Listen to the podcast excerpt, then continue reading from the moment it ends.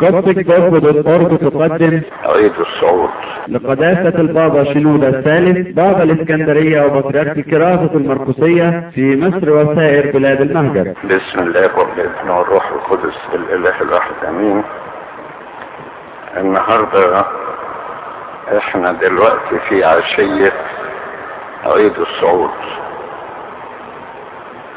عايزين نتكلم عن الموضوع ده. عيد الصعود باستمرار بكل يوم الخميس.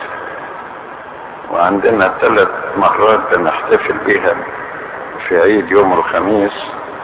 عيد الصعود يوم الخميس وخميس العهد في يوم الخميس. وفطار يونان في يوم الخميس. إيه حكاية عيد الصعود دي؟ مسألة تجسد المسيح على الأرض في أربع مراحل لابد نقولها ونشوف ماشيين إزاي ويوصلوا لحد فين. الميلاد الصلب القيامة الصعود. وبعد منهم مرحلة خمسة هنقولها. الميلاد بدأ به الإخلاء. أخلى ذاته وأخذ شكل العبد وصار في الحقيقة كإنسان. وفي الميلاد ولد في مزوى البقر لم يكن له أيمن يسند رأسه. وعاش رجل أوجاع ومختبر الحزن وفي الصلب كانت مرحلة إهانات وتعديات وتحدي له. إن كنت ابن الله انزل من على الصليب. السيد المسيح احتمل كل هذا ولكن الرد العملي كان في المرحلتين اللي بعد كده. مرحلة القيامة ومرحلة الصعود. في القيامة حيث قام بقوته بقوة لاهوته وخرج من القبر وهو مغلق وظهر لتلاميذه القديسين وقدم معهم أربعين يوم وثبتوا في الإيمان. وفي الصعود صعد إلى السماء بجسد ممجد. فكان ده الرد العملي. يعني الواحد يصبر على المشكلة شوية وربنا مش هيسيبها. هيرد عليها في وقتها وفي حينها. بالطريقة التي يراها في حكمته. فمتاعب الميلاد ومتاعب الصلب كان الرد عليها في القيامة وفي الصعود إلى السماء.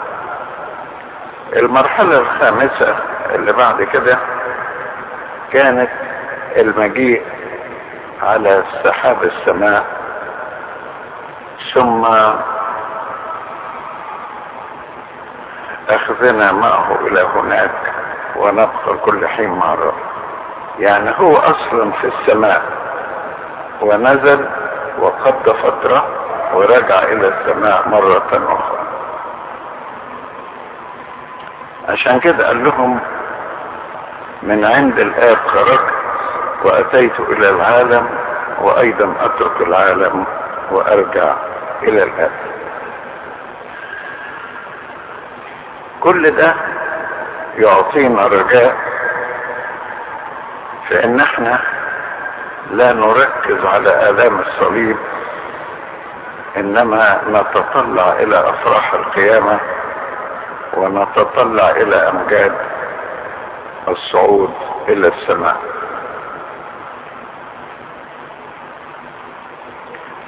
وكل هذا أيضا كان عربونا لنا. يعني إيه كان عربونا لنا؟ المسيح في قيامته كان عربونا لقيامتنا جميعا فكما قام سنقوم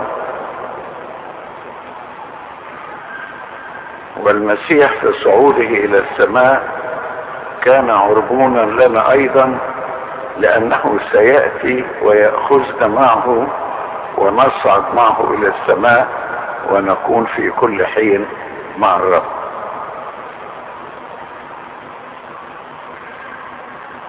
السماء هي كرسيه والأرض هي موطئ قدميه. فما كان ممكنا أن يظل على الأرض موطئ قدميه بل لابد أن يتركها ويصعد إلى السماء. وكان صعوده عبارة عن نهاية لفترة إخلاء الذات. يعني هو أخلى ذاته وأخذ شكل العبد وصار في الهيئة كإنسان. لكن لما صعد انتهت فترة إخلاء الذات. بحيث عندما يأتي ثانية سيأتي في مجد عظيم. ويقول الكتاب إنه سيأتي في مجد أبيه والملائكة القديسين معه وسيأتي في ربوات قديسيه وسيأتي على سحاب السماء. يعني وضع مختلف تماما.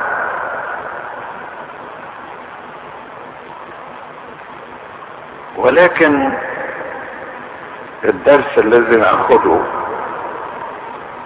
إنه لا يمكن الوصول إلى مرحلة الصعود والسماء إلا لو مر الإنسان في مرحلة الموت ومرحلة الآلام ثم بعد ذلك في القيامة ثم في الصعود. يعني سنمر بهذه المراحل مختلفة في الصورة. وفي النوعية ولكن لابد المراحل نمر فيها. كل ده لأنه هو بيقول وأنا إن ارتفعت أجذب إلي الجميع. يعني فيما يصعد سيجذب إليه الجميع لكي يصعدوا أيضا معه ويكونون معه في اورشليم السمائية إلى الأبد.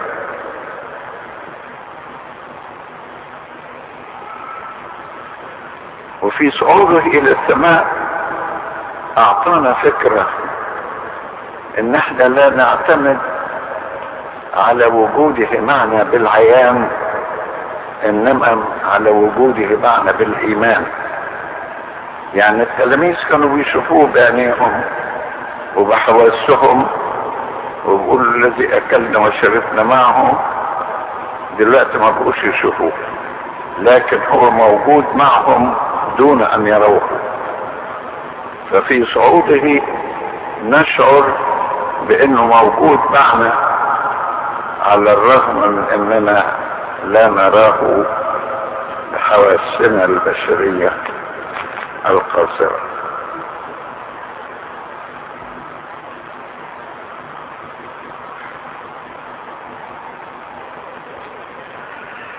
كل هذا يجعل الناس لا يخافون من الموت لأن الموت هو الطريق إلى القيامة والطريق إلى الحياة الأبدية. لأن لو كان الإنسان لا يموت فمعنى كده أنه سيبقى في هذا الجسد المادي وسيبقى ملتصقا بالمادة. وليس هذا في صالحه مرحلة الصعود هي مرحلة التخلي عن المادة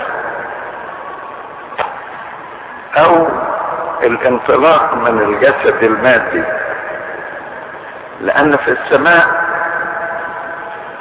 سنكون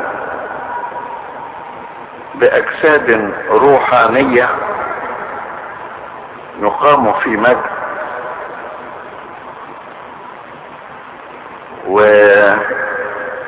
ويبقى لا يكون لنا اتصال بالمادة فيما بعد. دي تخلي الإنسان لا يتعلق بالمادة كثيرا على الأرض لأن تعلقه بالمادة على الأرض سيجعله يتعب إن ترك هذه المادة وهذا الجسد المادي. السيد المسيح لما صعد إلى السماء التلاميذ رأوه صاعد وشخصت أبصارهم إلى السماء. وده اللي عايزه ربنا باستمرار إن إحنا تشخص أبصارنا إلى السماء.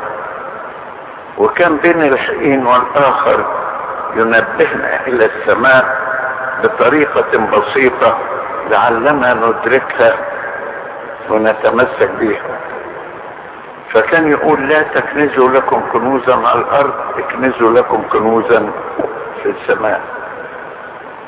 وكان يقول لنا لما تصلوا قولوا أبانا الذي في السماوات يعني خلي انظاركم اسماء وعموما نحن حينما نصلي نرفع أنظارنا إلى فوق متطلعين إلى السماء أيضا.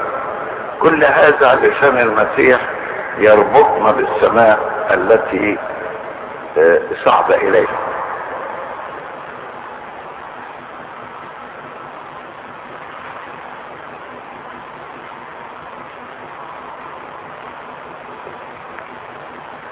ومن السماء سيأتي مرة أخرى ليأخذنا ونكون معه كل حين في السماء. وسيغير جسد تواضعنا إلى شبه جسد مجده لكي نستطيع أن نتمتع بالأبدية غير المادية. في مسألة الصعود نأخذ درسا آخر وهو أن الحياة الروحية هي صعود دائم. يعني ما تفتكروش قصة الصعود مجرد قصة خاصة بالمسيح وانتهى أمرها؟ هي درس لينا إن الصعود هو صعود دائم في الحياة الروحية. يبدأ الإنسان بمخافة الله يصعد من المخافة إلى الحرص والتدقيق وبالحرص والتدقيق يصعد إلى النقاوة وباستمرار النقاوة يصعد إلى الكمال. وهذه هي الحياة الروحية. صعود دائم إلى فوق.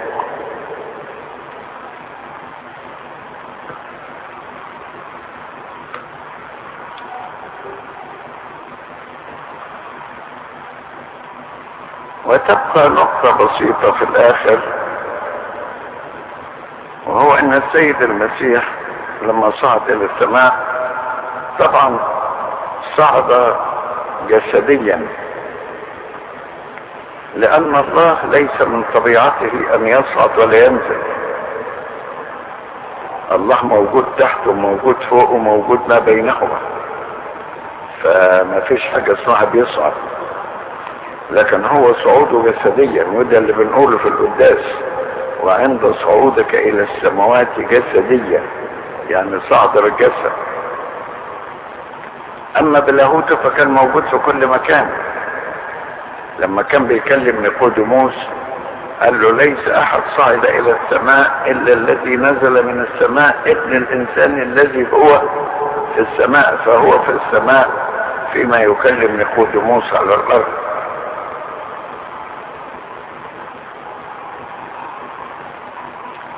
فكان الصعود هو مجرد صعود جسد.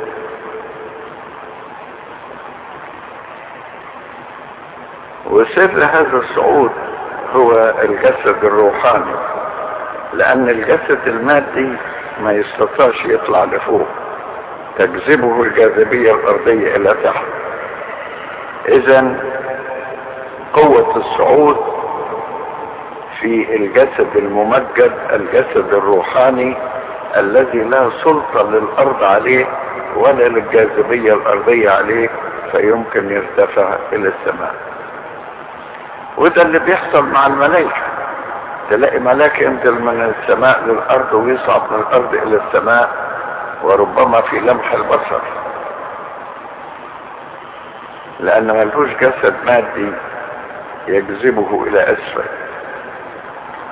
يا ريت كل واحد فينا أيضا لا يوجد له جسد مادي يجذبه إلى أسفل. أقصد لا يكون خاضعا للجسد المادي الذي يجذبه إلى أسفل.